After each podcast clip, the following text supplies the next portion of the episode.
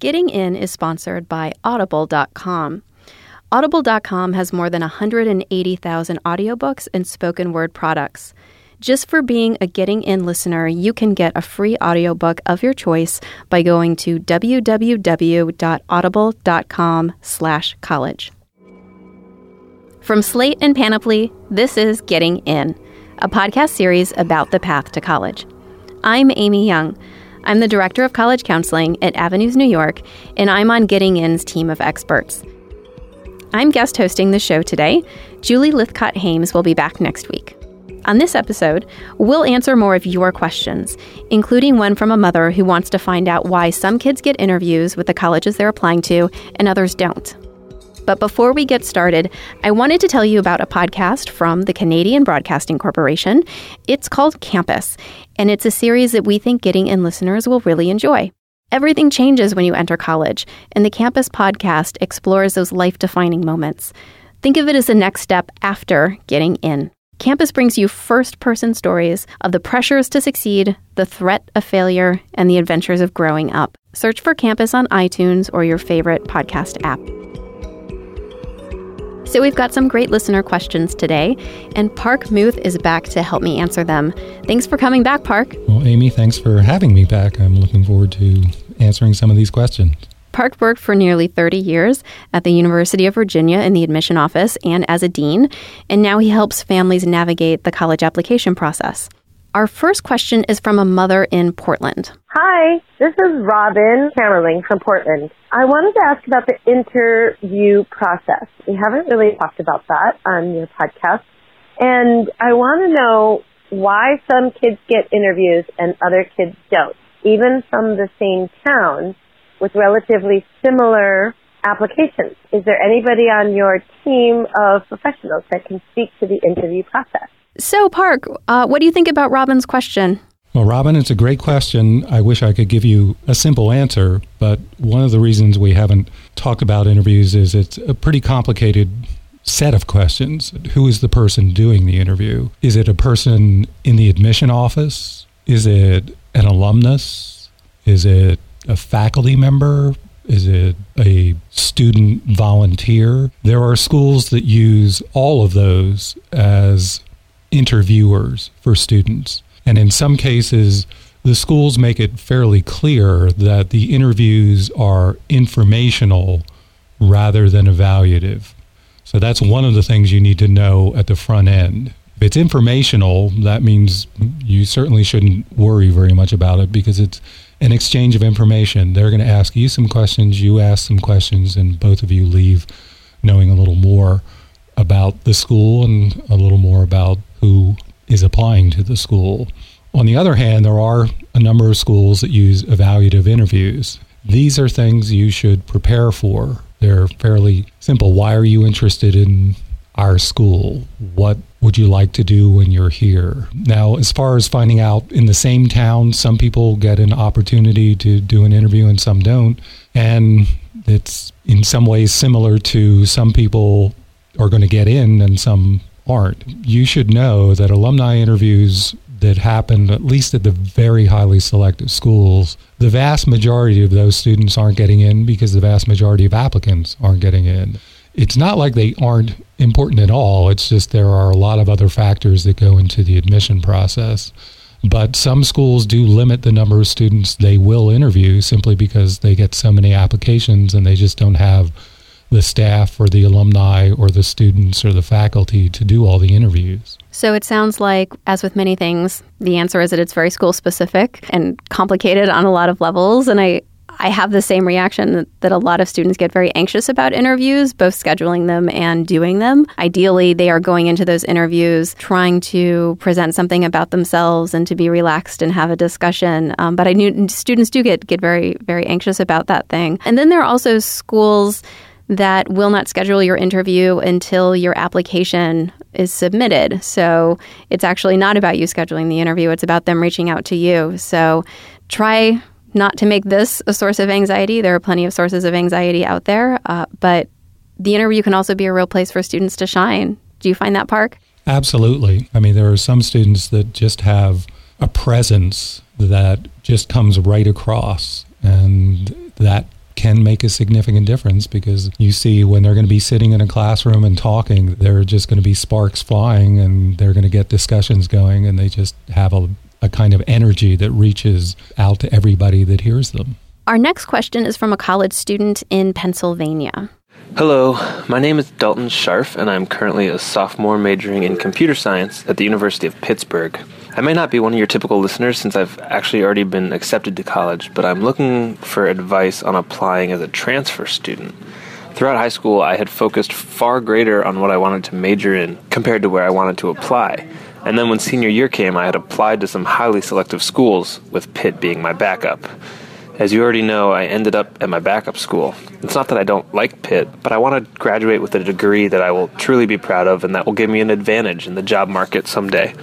So, I'm currently in the process of applying to transfer into the computer science program at the University of Texas, which is a competitive major at a semi selective school. What advice can you give to students like me who are hoping to transfer into a competitive school? Will my chances of getting in be less than someone coming straight out of high school? Parke, what are your thoughts? Well, Dalton asked another very good question. And I would want to talk to Dalton a little bit and say, I think some of your thinking, you might take a second look at Pitt. Why? Well, if you are doing very well at Pitt, do you want to essentially stop what you're doing at Pitt and start up at another school? Because when you transfer, it's not just going to a new place. You have to make new friends, get involved with new activities. It is a it's a bit of a challenge, and in many cases, first year students form very strong bonds, and there are some transfer students that feel a little bit left out when they transfer. The second thing that I think is important is when he says, I want to graduate with a degree I will truly be proud of. Well, Pitt is a place you should be proud to graduate from. And if you do very well at Pitt, you may well have incredible opportunities, as good or better than if you went to Texas and maybe didn't do as well. I mean, I had a student who she was doing incredibly well at a state school, and the school loved her. She was in an honors program and she wanted to transfer to one of the top five schools.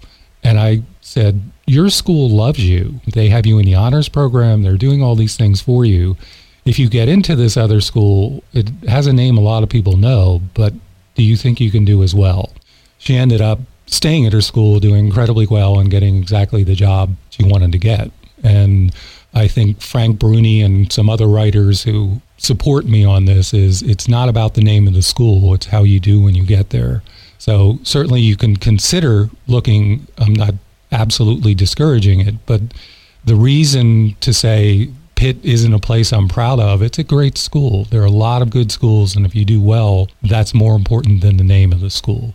So it sounds like this decision should prompt just as much self reflection um, and thought as your initial college search. It should again be about finding the right fit and not just chasing after the name. That's exactly right. Our next email is from Kenneth Duckworth, a father in Virginia. I am curious what your experts have to say about guaranteed admissions agreements. Our local community college in Northern Virginia has guaranteed admissions agreements with a number of universities, including William & Mary and the University of Virginia. My daughter has been thinking of going the guaranteed admissions route to get her BA at either William & Mary or UVA. I think that this may be a very good option as a cost savings method, as well as boosting the GPA. However, I also have some concerns. The commitment to a certain program the delay in leaving home and launching fully into adulthood, and the minimum GPA. Uh, my daughter is a B student now in an IB diploma program. Would your experts care to comment on the pluses and minuses of the guaranteed admissions programs that some community colleges now offer in partnership with four year institutions? Do you view these as valid options to the traditional four year approach? I'm really glad the question brings up community colleges because that's a significant portion of the colleges and universities in the United States are educating community college students. And I don't think we talk about it enough. So I'm really glad we have an opportunity to talk about that here.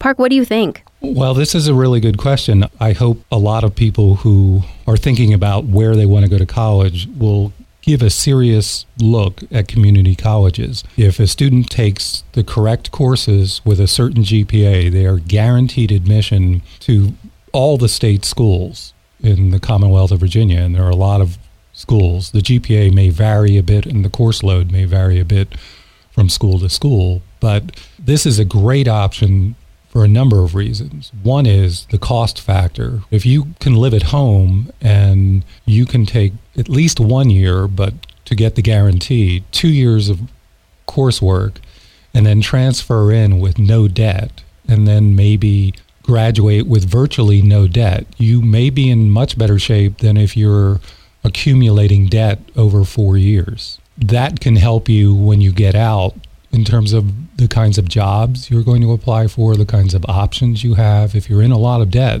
that makes it harder to do some things that may start out with low pay but high return in terms of skill sets. The other factor is that community college can be a great transition period. The community college system is there for students who may not have been stars in high school. And there are some students who maybe when they graduated from high school were not that motivated and then they've gone out and worked for a couple years or done the military or a variety of activities and they come back and they're really motivated and they do well at community college and then they come in and they do well when they transfer to a four-year institution.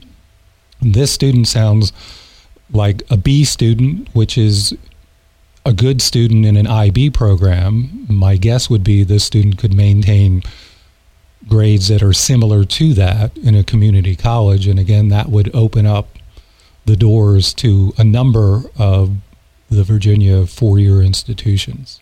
So, Kenneth also raised a question, a concern about launching fully into adulthood. What would you say to that, Parke?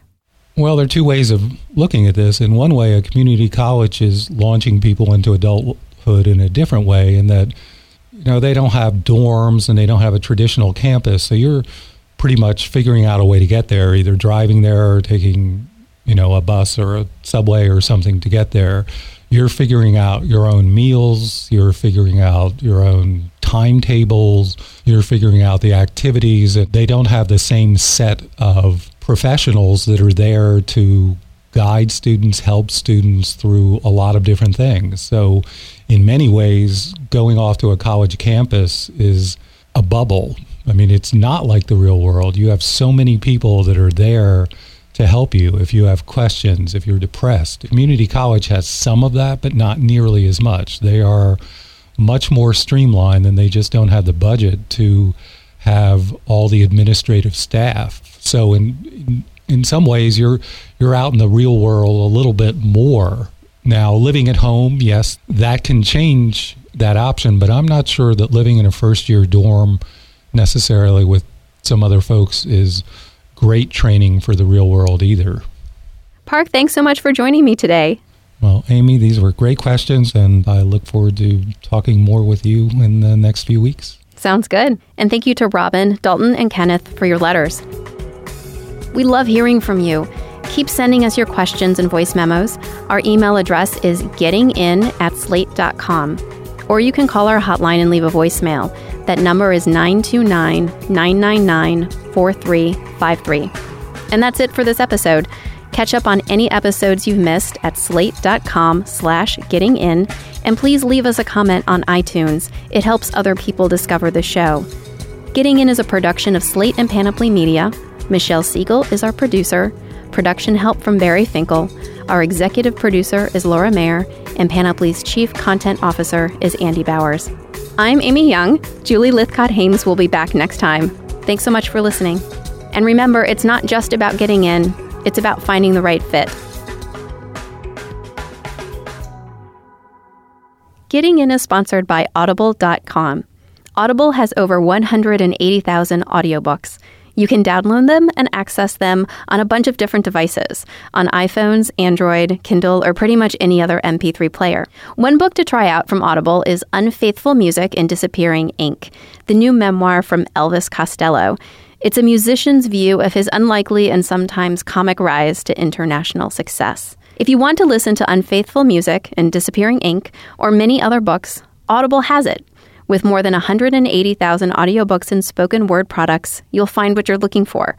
Get a free audiobook and 30-day trial today by signing up at www.audible.com slash college. That's A-U-D-I-B-L-E dot com slash college and use the promo code college.